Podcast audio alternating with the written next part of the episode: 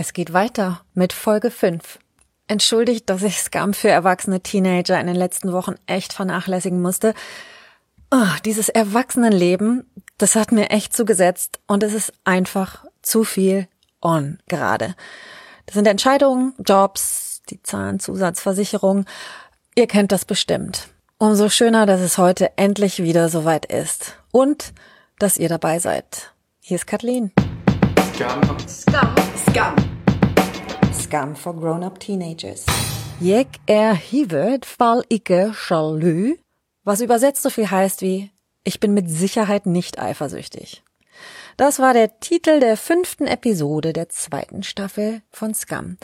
Eine Folge, die mir nicht ans Herz wachsen wollte, zumindest nicht die ersten 20 Minuten. Sie erschien mir zum ersten Mal zu gewollt. Zumindest kam mir die Einbindung dieser geflüchteten Thematik so wahnsinnig konstruiert vor. Ich weiß nicht, wie es euch damit ging, aber aus meiner Sicht wäre der Plot total gut auch ohne sie ausgekommen. Vielleicht tue ich der Folge Unrecht? Oder habe ich irgendwas nicht begriffen?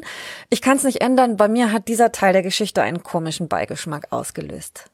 Aber trotzdem war diese Folge wahnsinnig wichtig. Sie ist sozusagen der große emotionale Tipping Point in der Geschichte um Nora.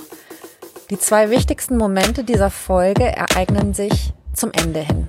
Ihr wisst, dass ich jetzt Spoiler. Dieser ganze Podcast ist ein Spoil. Eigentlich ist die Warnung total überflüssig. Also, wieder mal steigt eine Party ein Fundraiser, weil die Penetrators Kohle zusammenkriegen müssen, um eine demolierte Hütte zu refinanzieren. Als kleiner Marketing-Clou soll es während der Party angeblich Hookups mit William zu kaufen geben. Jedenfalls sprechen alle drüber. 1000 Krona soll das Ganze kosten. Jedes Mal, wenn davon die Rede ist, muss Nora sehr tief einatmen. Ihr kennt sie ja. Allein aus Prinzip findet sie diese Aktion so geschmacklos und moralisch verwerflich.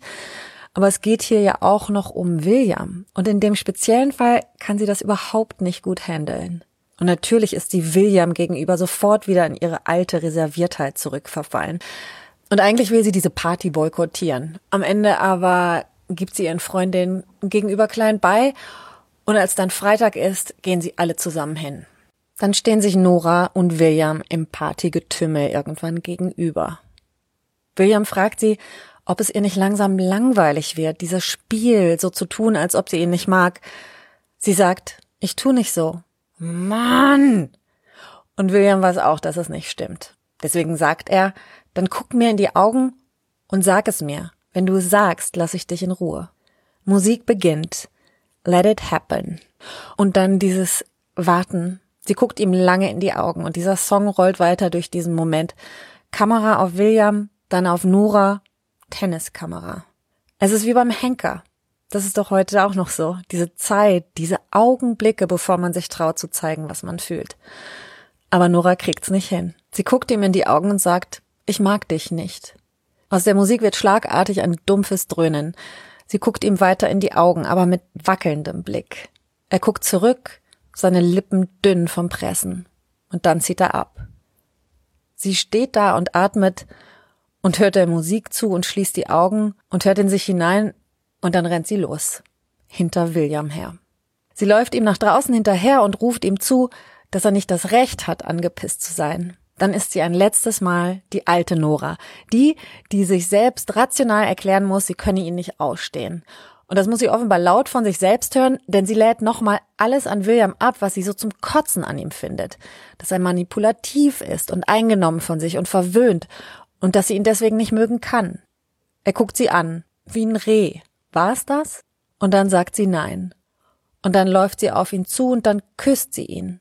Endlich. My goodness. Direkt schmachtet Coldplays Paradise im Hintergrund los und dann schwenkt die Kamera nochmal ins leichte Off, rechts an dieser sich küssenden Nora vorbei.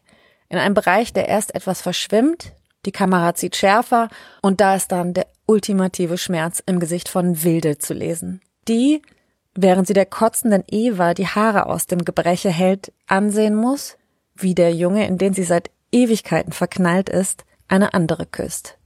Viel schlimmer aber eigentlich ist, dass sie sieht, wie eine ihrer besten Freundinnen, die heilige Nora, ihre Unantastbarkeit verliert.